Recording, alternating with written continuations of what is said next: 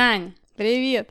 Привет от старых штиблет. А что у нас сегодня будет? У нас сегодня новая тема. Продолжаем знакомство, что называется. Сегодня мы решили поговорить о детстве. Ну, я бы даже сказала, еще продолжаем тему прошлого подкаста, да, мы говорили про родителей. Конечно, тема родителей не могла не быть не связана с детством. И сегодня мы хотим более подробно раскрыть. Я больше тебе скажу, тему детства, можно сказать, мы будем затрагивать в каждом подкасте. Потому что это Потому не... что все мы из детства. неотъемлемая наша часть, наша часть, часть нас.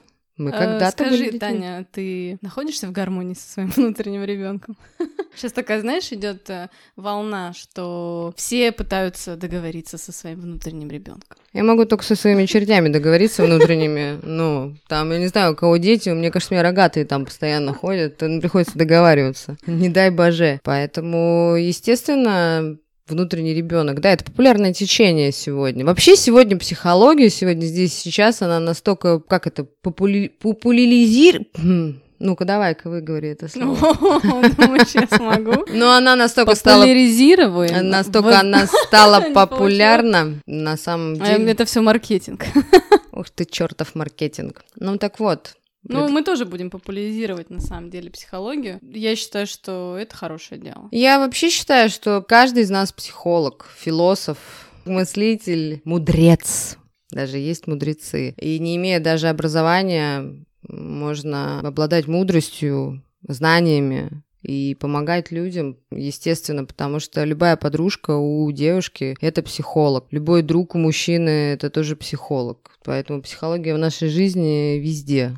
Так же, как и детство. Э, Если бы не было детства, не было бы того, что мы сегодня имеем. Только мы рассмотрим вопросы. Как трудности детства могут нас травмировать во взрослой жизни? И можно ли это исправить? У тебя есть какие-нибудь примеры своего бытия из детства? Какое у меня было детство? У меня есть старший брат, и я еще люблю говорить, что мы с ним родились в разных семьях, потому что он родился на пять лет пораньше, чем я, да, и он родился в семье родителей, у которых никаких не было проблем, да, и они вот только поженились, и ничего не предвещало, как говорится, беде, да, никакого там финансового кризиса. И у него все-таки детство а, немножко, наверное, было другое. Вот до пяти лет, он еще тем более был один, но потом все, конечно, изменилось, потом я родилась. На самом деле, помню я только хорошее в основном. Я такой ребенок из 90-х. В 90-е годы моя семья переживала не самые лучшие времена. Мы из такой, в принципе, семьи, у которой там есть квартира, там какая-то у нас была хрущевка, а, машина была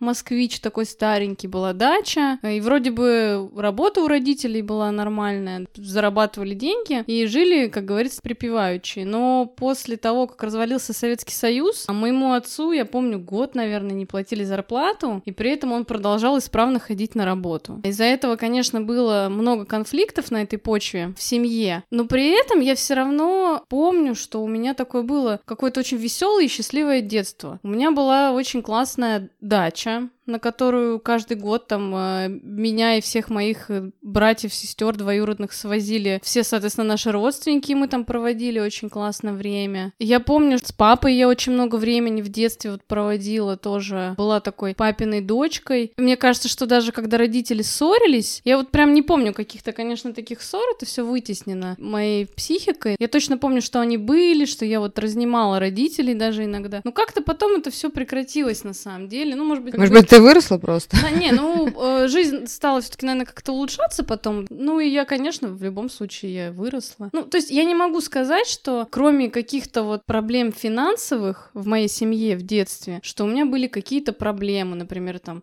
что меня как-то родители не любили, да, или что, например, там, как-то они меня обижали, или что вот меня, например, били. Нет, такого не было. Но тема били, не любили, могу поделиться опытом э, про, про Советский Союз, кстати. В Советском Союзе мы все жили по уставу. У всех была лакированная венгерская стенка и обязательно ковер на стене. Это естественно. Мы все были равны. Э, И дело в том, что повезло. Ира, повезло, потому что семья была полная. Были папа и мама, и как в полной семье, даже если тебя там бьют, тебе не дадут любви. Окей, есть э, исключения из правил, я не хочу сейчас говорить за всех, я росла в полной семье, но меня били. У меня мама из деревни была, и папа был приезжий, они приехали в Санкт-Петербург, э, но дело в том, что, несмотря на это, я не чувствовала ни любви к себе. Это во взрослой жизни просто родилась своя установка недоверия к людям. Полностью недоверие к людям, следовательно, с которой мне со временем пришлось работать. Э, сейчас уже в сознательном возрасте, потому что я понимала, что это недоверие к мужчинам, это недоверие к начальству, это недоверие вообще, ну, в общем-то, к людям. Пожалуйста, физические наказания родили такого характера установки. Ну, мне кажется, вообще в то время это какая-то норма даже была. В принципе, там, шлепнуть ребенка, да, э, ударить его, там, выпороть ремнем. Нет, я помню, что э, я слышала такое, что, типа, я тебя выпорю ремнем, но никогда в жизни никто этот ремень в руки не брал. Но при этом, мне кажется, что я очень много слышала от своих э, каких-то одноклассников, может быть, в то время, что реально родители наказывали наказывали детей физически, и все боялись родителей в этом плане, что там меня там выпарят, меня побьют. Да и сейчас боятся, Ира. Сейчас то время я тебе могу привести кучу примеров, потому что моя работа непосредственно связана. И не только работа, и среди моих знакомых уже много людей, у кого есть дети, наказывают, наказывают физически, наказывают и считают это правильным. То есть считают это правильно. Ну, я же не буду э, кому-то навязывать, пытаться догнать и причинить помощь. Э, золотое правило психологов, да вообще не психологов, золотое правило человека, не надо лезть туда, где тебя не спрашивают. Вот э, обратились к тебе, ты тогда можешь дать советы, можешь дать вразумительный ответ, но не надо пытаться без повода и без вопросов что-то в ком-то изменить и кого-то научить там особенно воспитывать детей. Тогда ожидайте, что вас может ждать очень неприятное в ответ сообщение, назовем это так. И поэтому бьют, и тогда били, и сейчас бьют. Но ты же понимаешь, что в телесном наказании проблема не в ребенке, проблема именно в человеке. Давайте хорошо возьмем взрослого человека. Идет э, человек э, с работы. Ну вот я иду с работы, угу. и я устала, я отработала 12 часов, я с людьми целый день, я устала, и мне хочется прийти домой, и, допустим, берем, я не замужем, да, но, допустим, когда я еще с родителями жила, я возвращаюсь домой в семью, я начинаю огрызаться. То есть я начинаю огрызаться, когда мне задают вопрос. Но в моем случае это было так. Я приходила домой и говорила, окей, ребята, мама, папа, там а остальные же с ними, пару часов, пожалуйста, меня не трогайте. В дальнейшем я это несла с собой и в отношениях, не всегда, а уже в сознательном возрасте, даже в возрасте после 30 лет. Раньше я, как все, приходила и всем просто дюлей раздавала. Ну, таких хороших, потому что я была уставшая, была не удовлетворена своим состоянием, я вызывала конфликт. То же самое происходит и с телесными наказаниями детей. Тут не в детях дело. Дети как раздражитель. Они как зеркало. Он раз отзеркалил, а родителю что-то не понравилось, его внутреннее состояние, его внутренний ребенок, как мы только что говорили. Я вот в этом случае могу сказать, его внутренний рогатый просто взял над ним верх. И дело в наказании, это дело не в детях, не в ребенке дело, что у него темперамент, он делает уроки полтора часа вместо э, Саши Петрова ниже этажом, он делает за 20 минут уроки, мама хвастается, и мама пытается сравнить или что-то, и этим самым вы рождаете в этом маленьком человеке в дальнейшем вот эти вот установки. Ты знаешь, я тебе даже больше скажу. Может быть, конечно, я буду не права, и кто-то меня сейчас закидает э, гнилыми помидорами. Не сможет.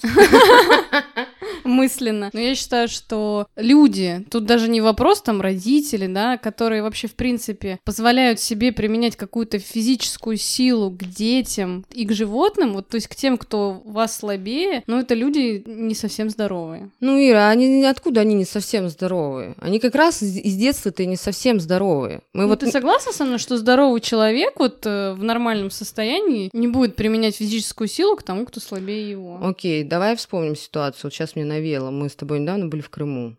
А, на берег э, выбросила медузу гигантскую, да? А, что делали? Ой, ужас, я до сих пор это Это была такая история, выбросила на берег гигантскую медузу, ну, казалось, кусок желе такого гигантского, ну, как гигантского относительно, килограмм... Ну, слушай, ну, наверное, сантиметров килограмма, 30 Килограмма на два, наверное, такую э, вещь. И дети, ну, вот свойство ребенка, вот он увидел, он стоит, ему кричит папа, мама, кричат, не ходи. Он такой постоял три метра от нее, проходит минуты, он уже полтора метра метра от нее, и вот, ну, видно, этот человек, во-первых, это для нее что-то необычное. Что делают отцы? Меня вот это вот очень понравилось. Э, мы наблюдаем эту картину, что делают отцы? Они подходят с пластиковым ведерком детским и начинают просто фигачить по этой медузе, то есть ее членить. Э, Ой, это было ужасно. Да, то есть, чтобы, ка- чтобы каждому ведро отор- О, оторвать, отор- оторвать свой кусок желе. И мне нравится, Ира сидит и говорит, ну да, говорит, а потом у нас э, интересуются, почему у нас дети вырастают убийцами? И маньяками, да. Так вот, вот в чем дело. Если ты не смог объяснить, нет, я не хочу обвинить родителей, но... Ну, не, ну согласись, там были разные, да, там потом эта расчлененная медуза плавала в воде, и какой-то другой там ребенок подошел, и родители уже вот нормально, адекватно ему объясняли, что типа Вася там не трогай, это живое существо, оставь ее в покое, пусть она спокойно там плавает и живет. Хотя там, конечно, уже ничего живого не было. Но это естественно. Из той же серии можно сказать, что вот у меня к маме применяли телесные наказания в детстве, она мне это рассказывала. Не знаю, как там насчет прабабушки к бабушке. Мама применяла ко мне, к брату телесные наказания. И вот если бы я не занялась тем, чем я сейчас занимаюсь, и зная, что до 30 лет я была, ну, не осведомлена той информацией, или мне неинтересно это было, я жила другой жизнью, и я помню себя ту, э, что я на многие вещи сейчас смотрю по-другому, то, может быть, и если бы у меня родились дети в 20 лет, я, может быть, тоже их в авторитарном таком растила режиме. Тут неизвестно. И обвинять мы никого ни в коем случае не хотим обвинять, но просто мы сами несли многие вещи из детства. Вот то, что я сказала про угу. себя. То, что у меня недоверие. Другой момент. Я, когда училась, я в школе очень плохо училась. Именно в школе. И еще уже в старшем возрасте, из-за того, что я в школе плохо училась, э, меня никто не спрашивал, в связи с чем. А, но еще мама всегда была авторитетом, и мама всегда применяла ко мне такую, как это сказать, оценочный момент такой или что-то, когда я что-то хотела начать новое, она мне говорила, у тебя не получится. Ну, то есть она говорила, может быть, это в шутливой форме, она не говорила это в форме, ну, просто это происходило так, ой, да ладно, у тебя-то то есть уже были такие нюансы, что я училась, повторюсь, плохо. На что она сейчас иногда говорит, господи, если бы я знала, что ты будешь такой. У нее шок. Да, я в детстве, и сейчас я. Это несовместимо с детством. Так вот, это к тому еще я хочу сказать, что если ваши дети сейчас подают колоссальные результаты, вы не очаровываете. Так же, как и если ваши дети сегодня подают не очень хорошие результаты, вы тоже не разочаровываетесь. Потому что в сознательной жизни все может быть по-другому. То есть кто был отличником, он может быть таким человеком, кому не интересны никакие стороны жизни. У меня такой пример есть. И тот, кто был э, двоечником, которым людям легче было жить, потому что от них не ждали каких-то пятерок колоссальных результатов. Недаром же есть такое понятие, Ира, что троечникам жить легче, чем отличникам. Угу, да. Ну, есть еще вообще такое понятие, как синдром отличника, и очень многие, особенно кого в детстве именно заставляли учиться хорошо, там,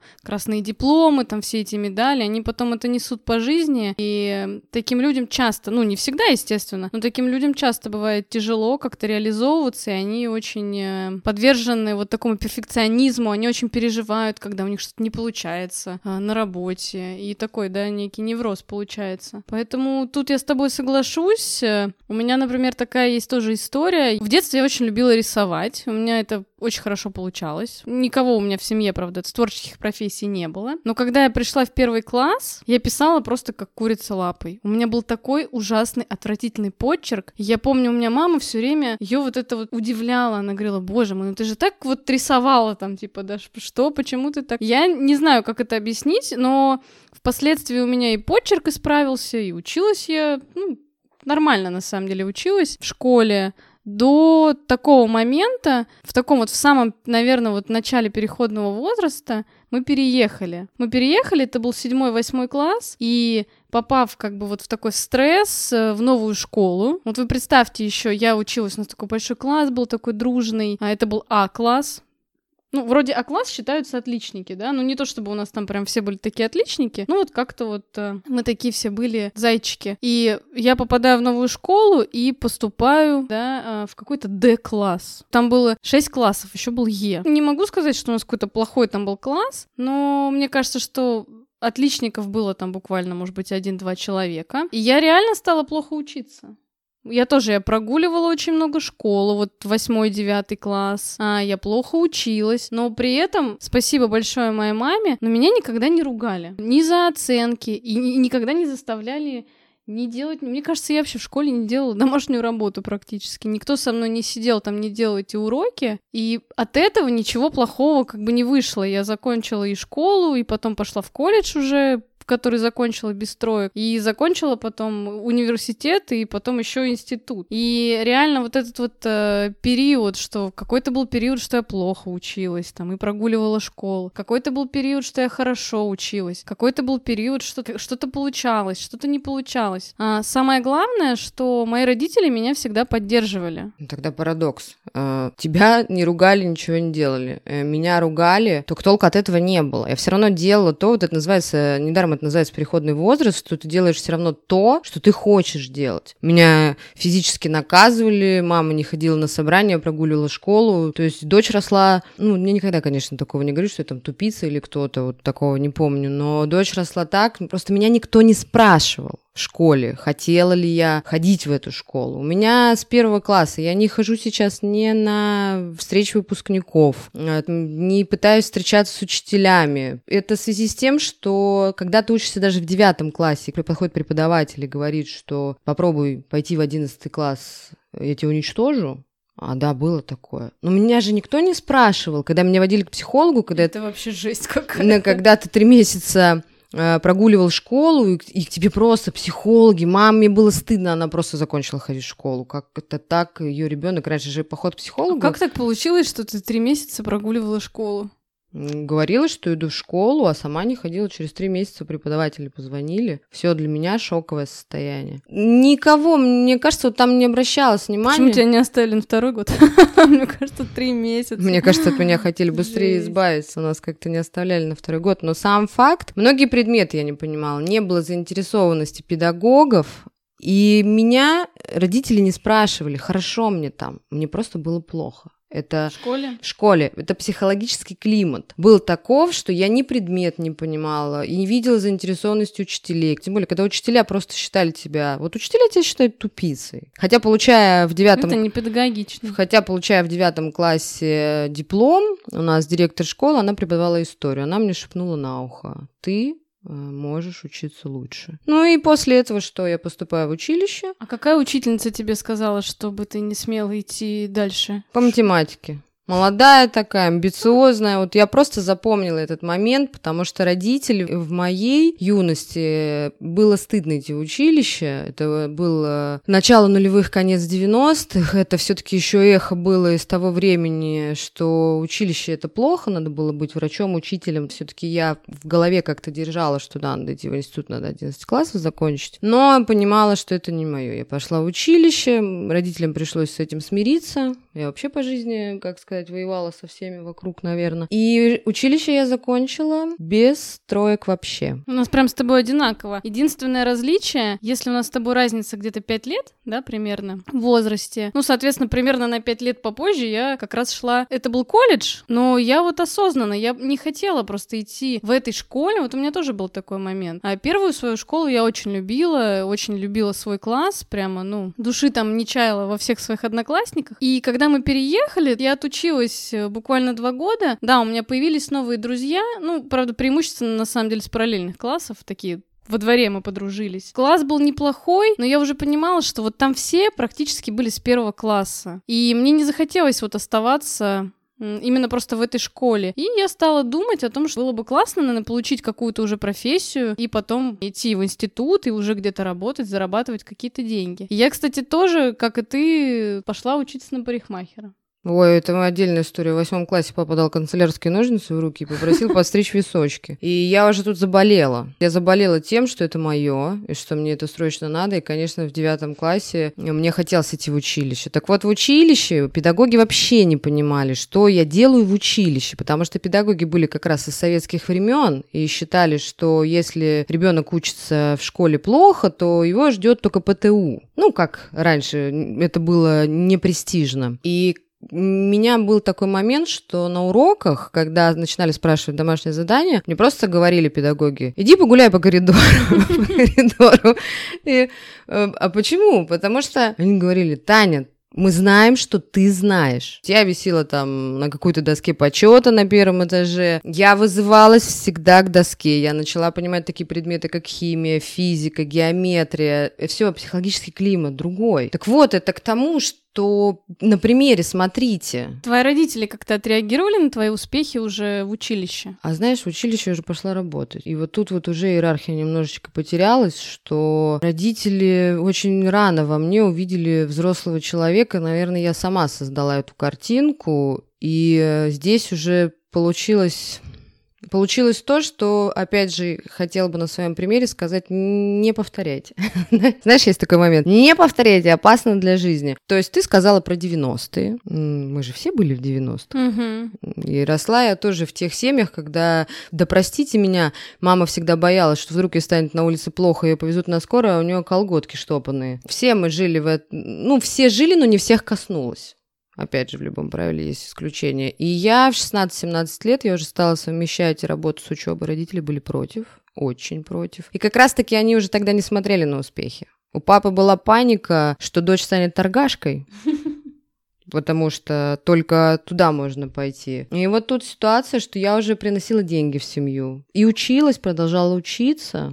Это была гордость. Родители гордились уже. В тот момент э, родители гордились. Хотя про физические наказания я уже не давала себя трогать э, с какого-то периода школьных лет. То есть, когда мама пыталась замахнуться, э, я убегала. Когда брат старший, ну, он как-то мужчина, ну, есть, знаете, иногда, когда вот ребенок стоит, видели, наверное, такую картину, ребенок стоит и терпит. Вот его бьют, а он такой принципиальный, пусть бьют, я вот покажу, какой я сильный. Он вот слеза во взоре. Это было не про меня. Как только, я вот даже помню такие моменты, один раз мама что-то там носила за мной с полотенцем, я увиливала, ее это еще больше раздражало. Что она за мной бегает с полотенцем, я там приседаю что-то, полотенце до меня не долетает. После этого просто маме уже надоело в такие игры играть, потому что я моложе.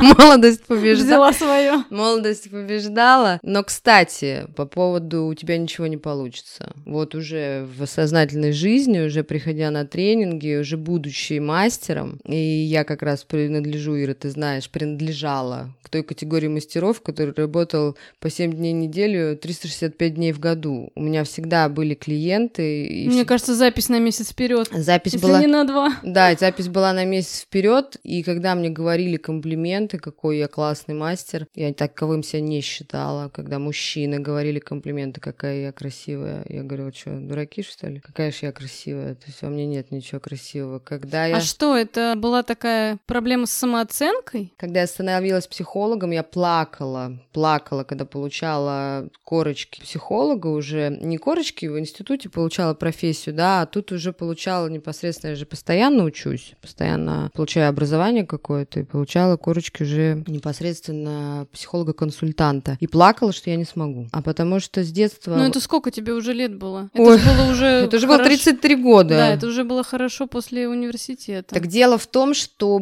я уже прорабатывала. Вот мы тогда и выудили это детское воспоминание. Мы тогда с э, моим педагогом прорабатывали тему, что я недостойна похвалы, потому что мама с детства говорила, и там папа, может быть, в каких-то моментах, но мама была в авторитете, она говорила, что ты не сможешь. А мне мама говорила, когда я была тоже маленькая, подростком была, что я в комнате у себя не убираю, и меня замуж никто не возьмет. Так вот, я, я, я это припоминаю до сих пор и говорю, мама, вот ты виновата, что замуж-то я еще не вышла. Вот-вот-вот, по сей день. Я же была таким полным ребенком со школы, а мама у меня была всегда за 100 килограмм. Она переживала с детства, что дочка будет полной, потому что маме это приносило свои какие-то травмы. В сознательном возрасте она всегда билась с весом. И вот она всегда, я тоже сейчас ей говорю, то, что я не замужем, я говорю, это доля твоя здесь присутствует. Потому что как только открывался холодильник, она мне всегда говорила, закрой, тебя замуж никто не возьмет. Открывался шкаф, там все вверх дном. Таня таких замуж не берут. Ужас. Никогда не говорите так своим дочерям. Да, так да, вот это вот все дело. И вот такие вещи, посмотрите, как это всплывает. То есть я не могу за свои успехи ответить. Сегодня я могу сказать, да, там, я первоклассный мастер. Сейчас я работаю только если я, только когда я хочу, и мне этого захочется. Но сейчас в психологии есть клиенты, и я уверена то, в чем я занимаюсь, чем я занимаюсь. И я считаю, что это просто уже проработаны такие вещи. И вот, говорит, хвалите, хвалите детей с детства, не сравнивайте их никогда ни с кем. Э, любите. Только так возможно, что в дальнейшем не будет вот таких моментов. Слушай, а как ты еще смотришь на такую ситуацию, когда родители многим э, с детства закладывают, например, э, какую-то профессию? Не знаю, там в семье все врачи, там, и ты будешь врачом. У тебя ничего такого не было? У меня люди есть такие в знакомых моих, с кем мы учились, когда идет династия, и ребенку с детства говорят, клиника открыта у, ба- у бабушки у бабушки, хочется сказать, клиника у бабушки открыта. Я сижу с девочкой, и девочка говорит, вот у меня династия, но я хочу быть юристом. И она идет. Так, а в итоге знаешь, кто она сейчас? Домохозяйка. Она бы сейчас и рада куда-нибудь. Только у нее за плечами медицина. А, ну она, то есть, пошла э, да, на поводу у родителей. У нее за плечами медицина, а так как сейчас уже есть дети, муж, и нет уверенности в себе, что я могу дальше что-то... В профессиональном плане. Начать угу. с нового листа и как-то, ей это доставляет дискомфорт. И у нее тоже есть неопределенность в том, что а куда я сейчас? Мне вот столько лет, вот я сейчас замужем, э, и пожалуйста. И есть еще такой пример, когда я поступала в архитектурно-строительный вуз. Э, в, в чем мне повезло? Э, в том, что я поступала в архитектурно-строительный, отдав кучу денег, я даже на экзамены не пошла. А как у нас часто бывает? Родители платят за детей за подготовительные курсы.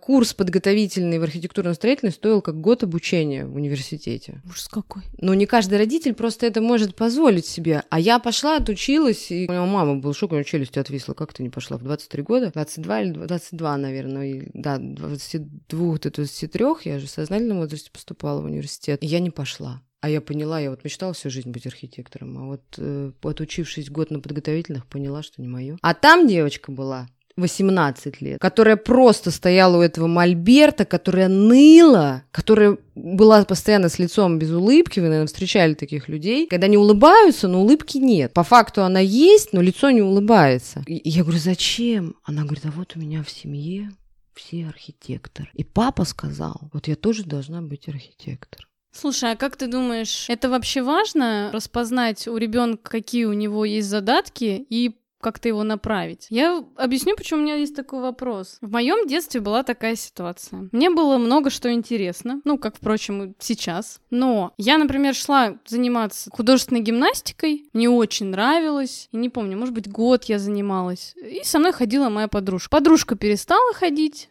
и я такая, ну, я что-то вроде не хочу. И у меня родители, они, ну, не хочешь, не ходи. Все, да, там, забрали. Не настаивали там, не продолжали дальше меня туда водить. Им было достаточно вот ровно моего одного какого-то слова. Сейчас я ситуацию эту вспоминаю и говорю, мам, а почему ты вот меня послушала? Почему ты меня дальше не водила на эти занятия? Вторая ситуация. Я ходила сначала в один там совсем, когда маленькая была, тоже в изо-кружок, который рядом с домом. Потом ездила куда-то через три остановки. Это была не художественная школа, э, была такая изо-студия при школе. И ходила я тоже туда, наверное, год, может быть, больше. Кстати, та же моя подружка. Ходила туда, и девочка перестала ходить. Я такая, ну, я тоже вот не хочу больше ходить. И опять же, родители, там, мама, да, они... То есть мне никто не говорит, говорил, ну, тебе же это нравится, там, да, что ты вот чего-то начал делать, не надо это бросать. И я вот так вот очень легко все бросала. Ну, так еще какие-то были кружки, какие-то увлечения. У меня есть вот это сожаление, что я, например, там не продолжила а, еще в то время заниматься рисованием, что я, например, там бросила эту художественную гимнастику, да, потому что я понимаю, как бы я это ценила бы сейчас э, в таком возрасте. Но мама мне сказала, что а, было такое время, что как бы особо некогда было заниматься ребенком. Ну вот в контексте вот каких-то этих кружков, там куда-то ходить, куда-то водить. Потому что, в принципе, ну, если брать, например, вот этот уже подростковый возраст, конечно, я уже сама ездила. Никто меня никуда не водил. Но никто при этом и не настаивал. И просто, наверное, у родителей не было такого опыта, да, что вот если ты что-то начал, надо это, как говорится, доводить до конца. И я, на самом деле, с этой проблемой очень много лет потом боролась и до сих пор с ней сталкиваюсь и в жизни. То я начинаю что-то делать, что-то и бросаю, начинаю и бросаю просто. Если бы ДКБ, как у меня бабушка говорила, да, росли бы во рту грибы. Дело не в этой проблеме трудности. Не люблю слово проблема. То, что, да, коснись, э, Ира, художественная школа. Сейчас курсов, ой, извините, сколько? Можно наверстать. Кто-то там скажет, там так же, как английский. Не, ну я потом в сознательном же возрасте, я же заканчивала второе образование по графическому ну. дизайну, ну. и я до того, как поступила на это второе образование, я ходила очень долго в, в художественную ну. взрослую школу, но я даже когда в нее ходила, я вот думала, ну почему, почему я все это не освоила ну, вот видишь, еще в детстве? это просто нам вот обязательно нужно переложить это про про ответственность. Мы же, это наша нация такая, мен, да. ментальность у нас в крови, то есть кто-то должен быть виноватым, то есть надо переложить на кого-то ответственность. Так вот, начнем с того, что многие дети, да, там ИЗО школа, английский язык. Ой, английский это моя боль. Что-то еще, это не только твоя боль. Я тоже могу сейчас об этом сказать, но, ребята, окей, э, можно эти предметы изучать и по сей день. Пожалуйста, сейчас да. вам будет трудней. Да, хороший пример. Хорошо, второй момент, спорт. Вот тут вот нюанс спорт. Когда приходит э, определенный период, там Петя, Вася ходили в бассейн или там э, занимались лыжами, коньками, что-то, и Вася перестал ходить, а Петя вот стал ходить. Э, то, что мы видим в дальнейшей профессии, то, что вы видите, что ребенок эм, вот тут момент э, общения. Не заставлять ребенка э, злостью, агрессией, вот этими вещами вы можете еще больше отбить охоту. Тут э, уже в вашей власти это ваша любовь любовь ваша и окружающего мира. Если вы видите, что ребенок вот не захотел, у них есть такой период. Мы очень часто сталкиваемся в этот момент, у них есть такой период. Э, родители приходят и говорят, Таня, вот сын занимается хоккеем, теперь сказал, он хочет заниматься футболом. 12 лет, мы с 5 лет ходим на хоккей, а вот сейчас 12, я вот футболист. Что делать? Паника. Родители рвут на себе волосы. Я говорю, окей, записывайте в школу футбола. То есть они записывают в школу футбола, ну, слушают меня. То есть некоторые мне говорят, знаешь, да пошла ты, мы будем дальше ходить, я вот буду бить, там что. Ребенок пошел на футбол, он увидел другие ритмы, он увидел, что он там хуже всех, ну, ибо он не занимался с детства футболом с э, маленького возраста. Mm-hmm. Он увидел, что он там хуже всех. Он понял, что в хоккее он в своей атмосфере, что он... месяц, хватило месяца. И когда еще они приводили его ко мне до того, как он решил заниматься футболом, вопрос был задан, почему ты хочешь заниматься футболом? Ответ. А вы знаете, какие деньги зарабатывают футболисты? Ну, тогда эта тема, ну, это там несколько лет назад, и сейчас эта тема футбола, она всегда актуальна. Э, мотивация. Мотивация совсем другая. Он увиделся, он сравнился в футболе. Хорошо, окей, отдали бы его в бокс через месяц. Он бы сказал, хочу быть боксером. И по итогу словами, ртом можно было пояснить, Вася, ты же видишь, какой ты бог в хоккее. Мы тебя любим. Ты вот ходишь на хоккей, ты такой ответственный мужчина. Или там девочки, она занимается бальными танцами. Ребят, у вас есть большой такой большой инструмент. Э, это ваша любовь. Такое большое сердце. И второй еще инструмент, это, как я говорю, как, вот мне задают вопрос, а как мне ему сказать? Ртом э, говорите. Почему-то родители очень часто забывают о том, что ребенок это такой же человек, как и они. Я просто часто слышу, я понимаю вас прекрасно, мы живем в таких ритмах, у меня нет детей. Я смотрю на людей с детьми, и меня охватывает паника.